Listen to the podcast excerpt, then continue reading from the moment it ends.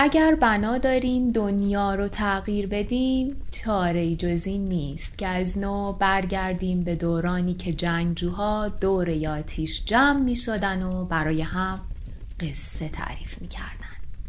به قصه ها خوش اومدید.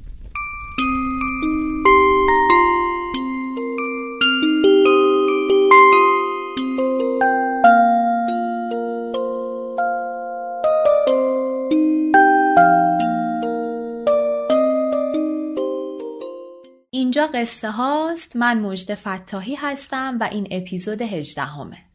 در پادکست قصه ها در هر اپیزود من یک داستان یا بخشی از یک داستان کوتاه ایرانی رو از کتاب 80 سال داستان کوتاه ایرانی چاپ کتاب خورشید انتخاب می کنم و می خونم. هم در طول داستان یه توضیحاتی میدم هم انتهای بعضی از اپیزودها یک کمی راجع به زبان داستانها، تغییراتی که کردن و تأثیراتی که داشتن صحبت می‌کنم که اگه دلتون خواست گوش کنید. صدای منو مثل همیشه از قصه ها میشنوید.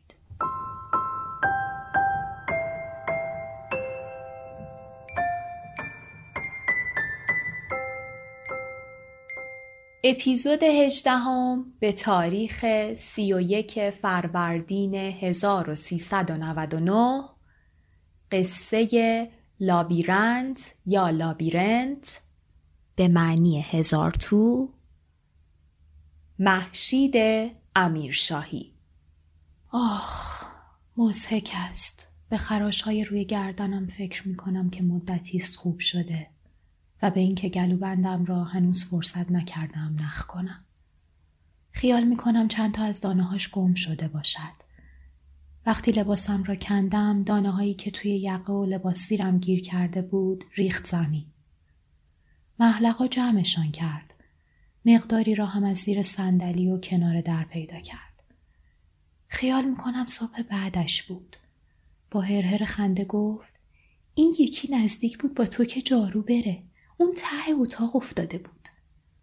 گفتم خوب محلقا انگار ته اتاق ته دنیاست. افتاده بود که افتاده بود. لابد قل خورده. حتما صبح بعدش بود چون اصلا حوصله نداشتم. خیلی هم درد داشتم. ولی چرا حالا دارم فکرش را می‌کنم؟ چطوری می‌توانم حالا فکرش را بکنم؟ حالا که باید به امروز فکر کنم به اتفاقی که امروز افتاد محلقا خندهاش را جمع و جور کرد و نگاه هم کرد که بفهمد چرا عصبانیم. اصلا دلم نمی‌خواست نگاهم کند. چون وقتی آدم یک چشمش از آن یکی کوچکتر شده و لب بالاییش هم باد کرده نمی‌تواند قیافه عصبانی به خودش بگیرد و نه قیافه دردمند. محلقا گفت دکتر خبر نمی کنین خانم جون؟ گفتم برو بیرون حوصلتو ندارم. می‌خوام بخوابم. نفهمیدم کی رفت بیرون چون شمد و پتو را کشیدم سرم و فقط وقتی آمدم بیرون که عرق و اشک و بخار دهنم کلافم کرد. همه روز تو تخت ماندم. فقط نه برای اینکه درد داشتم. بیشتر به خاطر اینکه آنقدر زشت شده بودم که می‌خواستم بمیرم. به علاوه مات بودم. فکر نمی کردم. چرا حالا همش میآید به ذهنم؟ تو این اتاق غریب که هیچ چیزش یادآور هیچ چیز نیست و غربتش شبیه غربت امروز است و باید یادآور امروز باشد چرا به اتفاقاتی فکر می کنم که دیگر کهنه شده؟ محلقا همه روز نوک پا راه رفت و از لای در سرک کشید. یک بار که دید چشمهایم باز است گفت خانم جون دکتر رو خبر کنید قربونتون برم. هیچ حال ندارین. رنگتون شده مثل زرچوبه باز سرم را کردم زیر شمد حوصله نداشتم جلوی محلقا گریه کنم. هر حرفی گریه هم میانداخت و گریه دردم میآورد. از زیر لب بالاییم مرتب خون می‌زد بیرون و استخوان روی دماغم زیادی حساس شده بود.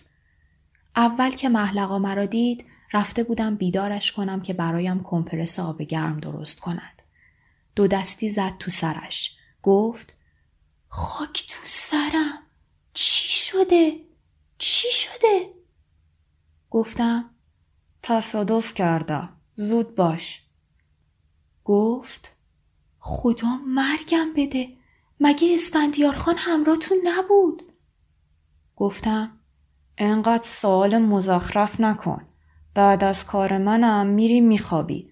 درم رو هیچ کس باز نمی کنی. فهمیدی؟ و می‌دانستم اسفندیار نمیآید. محلقا پتو را کنار زد و بوی تنش خورد به دماغم. دماغم را که جمع کردم خون از زیر لبم زد بیرون و درد شروع شد. گفت پس با آقای دکتر تلفن کنین. گفتم فعلا آب گرم درست کن.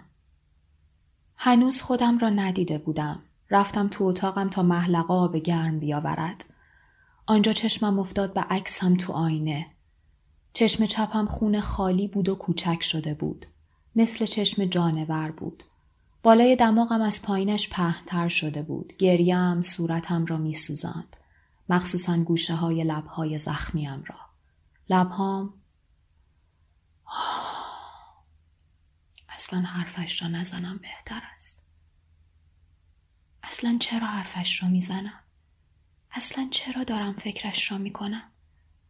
آن شب اصلا فکر نمی کردم. به نظرم می آمد مردم. شاید هم مرده بودم. چرا حالا دارم فکرش را می کنم؟ چرا حالا؟ حالا هم فکر می کنم مردم. تو این اتاق ناشنا دفنم کردند. لابد این احساسی است که آدم تو قبرش دارد. چشمش را باز می کند و می بیند هیچ چیز را نمی شناسد. آوردنم اینجا گفتند نباید تنها بماند. و اینجا چقدر تنها چقدر تنها. فقط می توانم فکر کنم. آن هم فکرهایی که نمی خواهم بکنم. فکر واقعی که دیگر چرک شده بی معنا شده. در آن موقع که معنا داشت و درد داشت فکرش را نکردم. در آن موقع هم به اتفاقات دیگر فکر کردم مثل حالا که به امروز فکر نمی کنم و فکر آن روز را می کنم. فکرها بعد از تلفن علی شروع شد. نه فکر خود حادثه، فکر حادثه های بد گذشته. وقتی تلفن کرد، فرداش بود، طرف های بعد از ظهر. نمی توانستم حرف بزنم. صدام دورگه بود چون همه روز را با کسی حرف نزده بودم. به علاوه لبهام دلمه بسته بود و باز نمی شد. علی گفت چته؟ سرما خوردی؟ گفتم نه تصادف کردم. دهنم درست باز نمیشه. گفت تصادف؟ خودت پشت رول بودی؟ کسیم؟ گفتم من پشت رول نبودم ولی آره یه نفر تو تصادف مرد. علی گفت ای داد اسی که؟ گفتم چرا؟ اسی مرد. من هیچ وقت به اسفندیار اسی نمی گفتم. علی نمی‌دانست چه باید بگوید. گفتم ولی کفن و دفن لازم نداره. چون الان نمی‌دونم کجاست. بعد از علی گفت چرا پرت میگی؟ چته؟ داری هزیون میگی. اسی؟ گفتم گور پدرش. لطفا حرفشو نزن. کاش می توانستم داد بزنم. علی هیچ نگفت. گفتم علی نمی‌تونم حرف بزنم. هر یک کلمه ای که میگم دهنم پر خون میشه. اگه می‌خوای بدونی اسی از نظر شما دکترا زنده است. قلبش می‌زنه معدش هم کار می‌کنه. ولی مرده. نمی‌فهمی؟ مرده. نباید جیغ می‌زدم. به نظرم آمد تو گوشها و دماغم هم پر از خون شد. سرم گیج می‌رفت. علی گفت من الان میام پیشت. گفتم کیف جراحیتم بیار. علی گفت چشم میارم گفتم حالم خوب نیست. حالم خوب نیست. حالم خوب نیست. کاش می توانستم به امروز فکر کنم. باید به امروز فکر کنم. وگرنه به همین حال میمانم. همینطور گیج همینطور مات همینطور ناباور باید به جای اینکه به اسفندیار فکر کنم که اصلا نیست که اصلا مهم نیست به امروز فکر کنم. به امروز که مهم است که خیلی مهم است. می‌خواهم فریاد بزنم. می‌خواستم فریاد بزنم. دلم برای خودم میسوخت. از اینکه دلم برای خودم میسوخت لجم می‌گرفت. از لجم کارهایی می‌کردم که دردم بیشتر می‌شد. وقتی درد بیشتر می‌شد یاد اتفاقهای بد میافتادم. آن وقت دلم بیشتر برای خودم میسوخت. بعد بیشتر لجم می‌گرفت و آه چه روزهای بدی بود. شبهاش بدتر هم بود. حالا فقط یادم است که بد بود اما درست یادم نیست چطوری بد بود. اصلا چرا یادم میآید؟ حالا دیگر چه اهمیتی دارد؟ اهمیت؟ اصلا چقدر ابلهانه است چقدر حقیرانه است. اسفندیار چقدر کوچک است کتک خوردن من چقدر مزهک است آن روز فکرش را نمی کردم. فکرها بعد از تلفن علی شروع شد. اول فکرهای درهم و برهم. فکر همه چیزهای بدی که می دانستم بد بوده. اما نمی‌دانستم چطوری. حس نمی کردم چطوری. فکر همه اتفاقهایی که قبل افتاده بود و دیگر بی اهمیت شده بود. فکر آن شبی که تو مهگیر کردم. پسره مثل خود من خارجی بود. از لحجهش فهمیدم. مه اینقدر قلیز بود که وقتی هم خورد تو سینم صورتش را ندیدم. فقط دیدم که پوستش از فرنگی ها تیره تر است. او هم حتما مرا نمی‌دید. حتی کیفم را نمی‌دید. چون پرسید کیفت کو؟ گفتم دستمه. می‌خوای چی کار؟ گفت کدوم دستت؟ این اول قضیه نبود. اولش فقط تو مه حس کردم یکی نزدیکم است. بعد خورد تو سینه و صدای نفسش آمد. ترسیدم. وقتی حرف زد ترسم ریخت. اول پرسید کجا میری؟ گفتم خونه. گفت تو این مه به این دیری؟ گفتم تو این مه به همین دیری. گفت من همراد میام. گفتم اینجا مردم آزادن. من که نمی‌تونم برای تو تکلیف معین کنم. باز ترس برم داشت. نمی‌شد تند رفت. مه خیلی قلیز بود و سربالایی خانه من خیلی تند. حواسم همش به این بود که عوضی نروم و زمین نخورم. آن موقع بود که گفت کیفت کیفتو بده. گفتم پولامو میدم اما تو کیفم گذرنامه و کارت پلیس و کارت تحصیلی هم هست. هم اسباب دردسر تو میشه هم من. اما پولامو میدم. و فوری دستم را بردم تو کیفم. اول بازوم را گرفت و بعد مچ دستم را. می ترسیدم بفهمد قلبم چطوری می‌زند گفت نه خوب که فکرشو می‌کنم می‌بینم پولتو نمی‌خوام دستم را از دستش کشیدم بیرون و قدمها را تند کردم.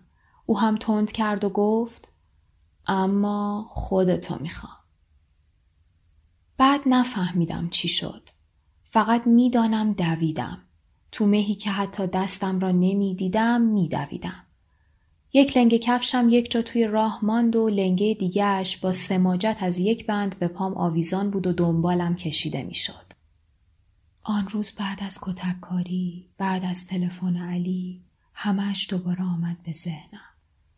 لحجه پسر تیرگی پوستش و صدای نفسش. همه جزئیات تا وقتی که خودم را انداختم تو آن خانه. ولی دیگر نه ترس داشت نه اهمیت. آن موقع می بایست به واقعی اسفندیار فکر می کردم.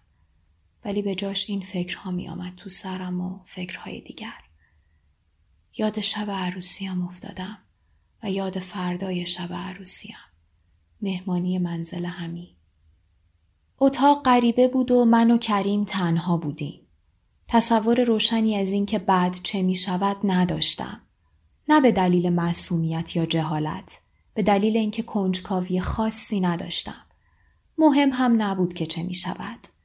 احساس بیهودگی می کردم و فکر کردم زندگی باید با احساسی سوای این احساس شروع بشود و همین نگرانم کرد.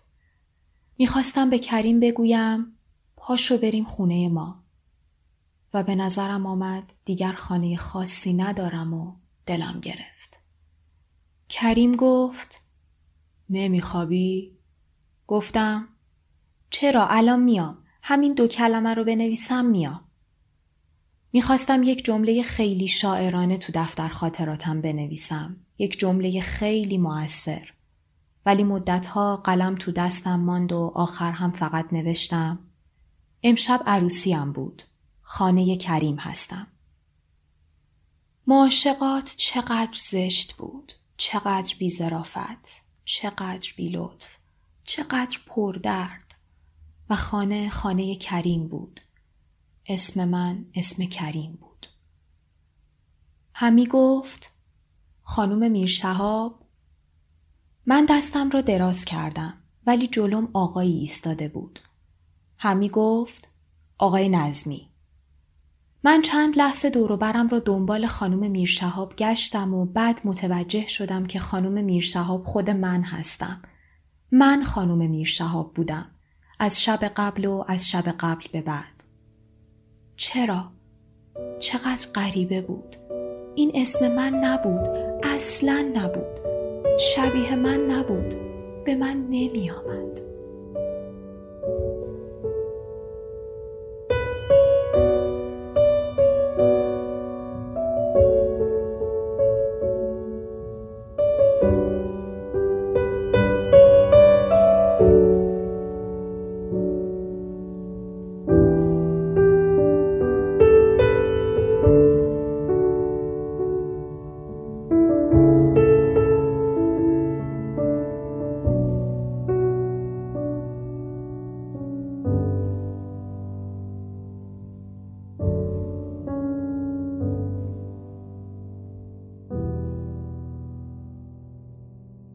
همین فکرها بودم که علی آمد.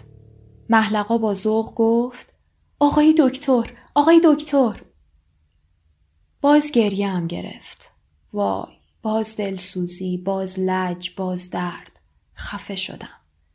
علی گفت خب مبارکه. کتک کاری کردین؟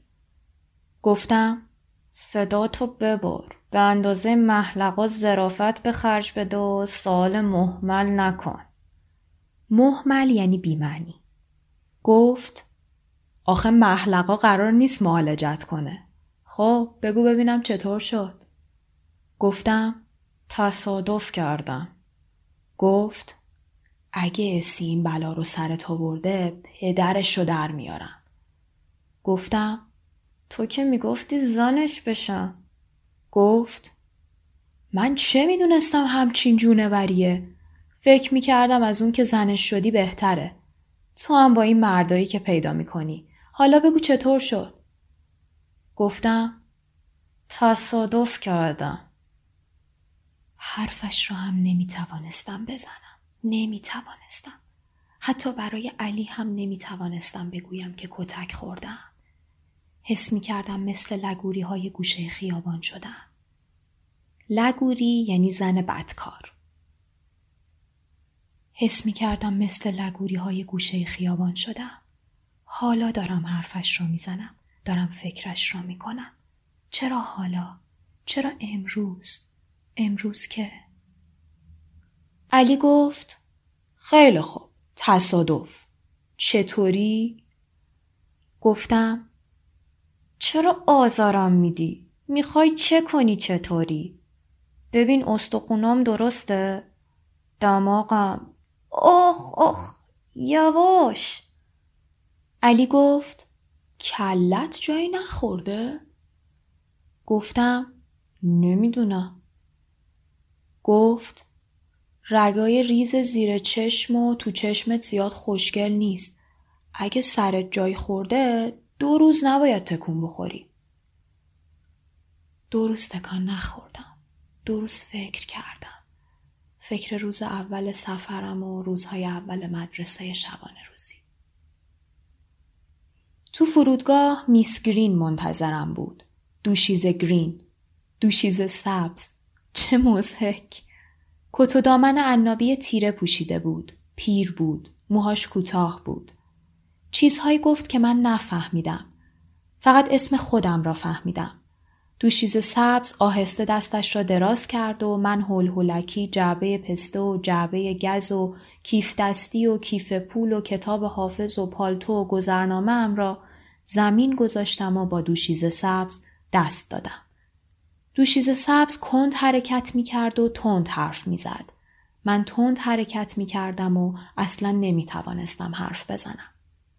رفتیم به محله ویکتوریا و به مغازه گارینجز. فروشنده عینکش را نوک دماغش گذاشته بود.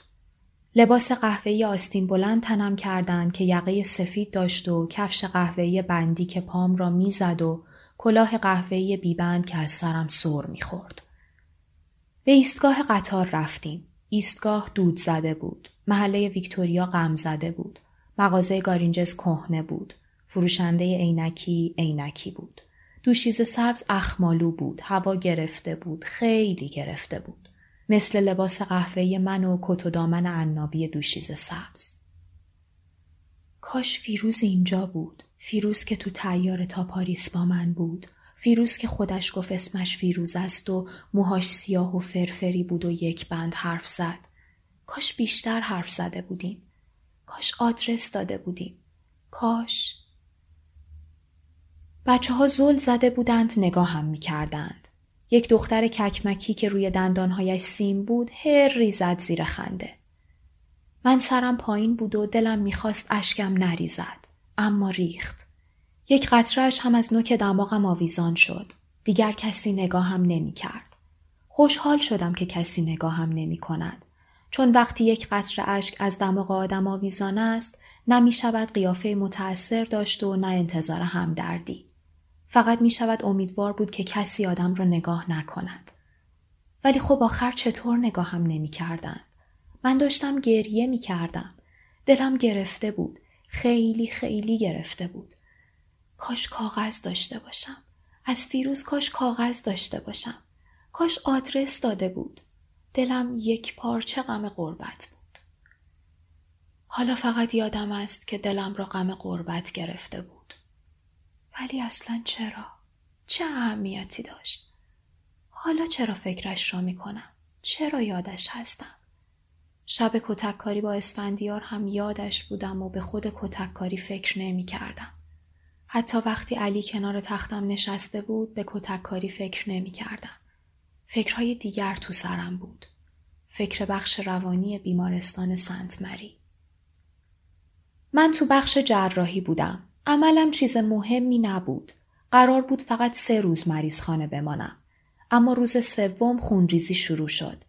نمی‌خواستم دیگر تو مریض خانه بمانم. امتحان داشتم. ولی امتحان بهانه بود. می‌خواستم برگردم پیش ویمال. پیش ویمال که دو هفته دیگر می‌رفت به مملکتش و خبر نداشت من مریض خانم. چون قهر بودیم. بعد همان صدا. صدایی که از یکی از تختها از یکی از اتاقها می آمد که نه ناله بود و نه فریاد بود و نه شباهتی به صدای آدم داشت و شبهای مرا پر از کابوس می کرد. نمی‌خواستم بمانم و کولی بازی درآوردم. گفتم می‌خواهم بروم. دکتر گفت اگه از این نداها در بیاری می‌بریم تو بخش روانی. گفتم گه می‌خورین شما و فروید با هم گه می‌خورین. گه و فریاد می‌زدم. بعد نوک سوزن را حس کردم و بعد هیچ. پرستار داشت درجه را آماده می کرد. دکتر گفت حالت بهتره؟ می‌خواستم باز هم داد و بیداد کنم. ولی آدم وقتی درجه تو دهنش است نمی‌تواند داد بزند نه حتی جواب معقول بدهد. حرف نزدم تا پرستار درجه را درآورد. گفتم اینجا حالم بهتر نمیشه. باید برم. دکتر گفت کجا بری؟ پیش نامزدت؟ باز داشتم عصبانی می شدم. گفتم حق ندارین منو برخلاف میلم اینجا نگه دارین. دکتر داشت میخندید. پرسید عجلت برای چیه؟ گفتم امتحان دارم. دکتر گفت به برای امتحان همیشه وقت هست. اما اگه جلوی خون ریزی رو نگیریم؟ گفتم چند روز دیگه باید بمونم؟ گفت دو سه روز فوقش سه چهار روز. تا چهار روز دیگر ویمال بر می گردد به مملکتش. تا چهار روز دیگر ویمال خیال می کند من رفتم گم شدم مردم. تا چهار روز دیگر ویمال می رود سراغ یک دختر دیگر. آن دختر قد بلند موبور که خیلی هم خوشگل است. گوه سگ. دکتر گفت دلت می‌خواد آثار کارای دکتر فرویدو ببینی؟ گفتم یعنی چی؟ دکتر گفت فردا تو بخش روانی مهمونیه برای اونایی که حالشون بهتره. میام میبرمت. با صندلی چرخدار بردنم. گفتند نباید حرکت کنی. مهمانی اولش عادی بود تا آن مرد متین مونغره آمد مربا بردارد. یک قاشق مربای تمشک برداشت. بعد آن خانم چاق هم یک قاشق برداشت. مرد مونغره با عصبانیت یک قاشق دیگر برداشت. آن زن چاق هم یک قاشق دیگر اما با خون سردی و بعد مرد مونغرهی زد تو گوش خانم چاق. بعد آن دختر جوان شروع کرد به اربده کشیدن و آن مردی که چشمهاش مثل شیشه بیرنگ بود به زور خودش را کنار صندلی چرخدار من جا داد. زانوهای من طوری میلرزید که صندلی را تکان می‌داد و مرد چشم شیشه ای می گفت شش بی صدا و من فکر می کردم من را اینجا نگه می دارند. نگه می دارند. نگه می دارند تا ویمال برود. وقتی علی کنار تختم نشسته بود و از اسفندیار حرف می‌زد و زخمهای من همهش باز به ذهنم آمد. چشمهای بیرنگ مردی که روی صندلیم نشست موهای نقره آن یکی، صورت بیحالت زن چاق، حلق دختر جوان، آنکه فریاد می‌کشید. همش با جزئیات یادم آمد و یادم آمد چه خفقانی را حس کرده بودم. ولی دیگر اهمیت نداشت. دلشوره نداشت. برای اینکه دلشوره کتککاریم را با اسفندیار داشتم بیان که فکرش را بکنم. اولین ضربه را که زد باورم نمی‌شد. باورم نمی‌شد این همان اسفندیار است که سالهای طولانی عاشق من بود و من اصلا نمیدیدمش. اصلا وجود نداشت. همان آدم نیمه گنگ و نیمه باهوش، نیمه مست و نیمه هوشیار. همان آدمی که همیشه به نظر می آمد زکام است. زکام یعنی گرفتگی بینی، سرماخوردگی. همان آدمی که همیشه به نظر می آمد زکام است، به نظر می آمد همیشه متعجب است. که همیشه حال یک تکه تخته روی آب را داشت که جهتش را عوامل جوی تعیین می کرد. همان آدمی که کیان دخت بهش می‌گفت حیوونی و علی می‌گفت اینقدر عاشق تک خریتش رو ببخش و زنش شو. واقعا باورم نمی‌شد این همان آدم است و دارد مرا می‌زند. ولی همان آدم بود و مرا زد و چنان زد که دو روز بعدش اصلا تکان نخوردم و ده روز هم پشتش خوابیدم. که بعد از دوازده روز تازه کبودی ها زرد شد که هنوز هر وقت خسته می شوم کبودی زیر چشم چپم بر می گردد و به سفیدیش خون می نشیند. چرا مرا آوردند اینجا؟ آوردند که به امروز فکر نکنم. من که اصلا به امروز فکر نمی کنم. همش فکر کتککاریم با اسفندیار هستم و فکر چیزهای دیگر. من که به امروز فکر نمی کنم. چرا تو اتاق آشنای خودم نیستم با نورها و حجمهای آشناش چرا نگذاشتند همانجا بمانم این اتاق غریب به نظر اتاق شبانه روزی میآید اتاق مریض خانه سنت مری میآید به نظرم آن خانه ای میآید که آن شب مه گرفته خودم را انداختم توش به نظرم میآید اتاق کریم است اینجا همان جایی است که با اسفندیار کتک کاریم شد درست وسط خیابان داشتم از ماشین اسفندیار پیاده می شدم که بروم سوار ماشین خودم بشوم. دوامان را کرده بودیم و من خیال می کردم تمام شده. وقتی اولین ضربه را زد کیفم از ماشین پرت شد بیرون. می ترسیدم اگر رویم را برگردانم و پیاده بشوم از پشت لگدم بزند. این دیگر خیلی موهن بود. موهن یعنی توهینآمیز. این دیگر خیلی موهن بود و وقتی آدم کتک می‌خورد و از دردش نمی‌تواند کم کند فقط می‌تواند کوشش کند که خیلی مسخره نباشد. ولی نگران کیفم هم بودم و نگران اینکه مبادا کسی مرا در این وضع ببیند. گفتم ای بی بابا ننه گفت تو به بابا ننت بناز صداش عجیب غریب بود مثل صدای آن پسر خارجی بی حرکت نشستم تا خوب کتکش را زد به نظرم میآمد حرکاتش کند است مثل حرکات دوشیز سبز و فکر می کردم دستش برای همیشه جلو و عقب می رود. گفت بست شد؟ گفتم آره و یک پهلو از ماشین آمدم بیرون. مایه گرم را توی شقیقه هام، تو چشم هام، تو گوش هام، زیر پوستم، روی گردنم حس می کردم. و دیگر هیچ چیز حس نمی کردم. مثل حالا که هیچ چیز حس نمی کنم. هیچ چیز نمی فهمم. تا کی همینطوری میمانم؟ تو این زندان چون اینجا زندان است بر حسب تعریف زندان است اینجا که مرا از همه چیزهای آشنا جدا کرده. تا کی هیچ چیز حس نمی کنم. تا وقتی که باز اتفاقی بیفتد. اتفاقی وحشتناکتر از آنچه امروز پیش آمد. مگر ممکن است؟ مگر ممکن است؟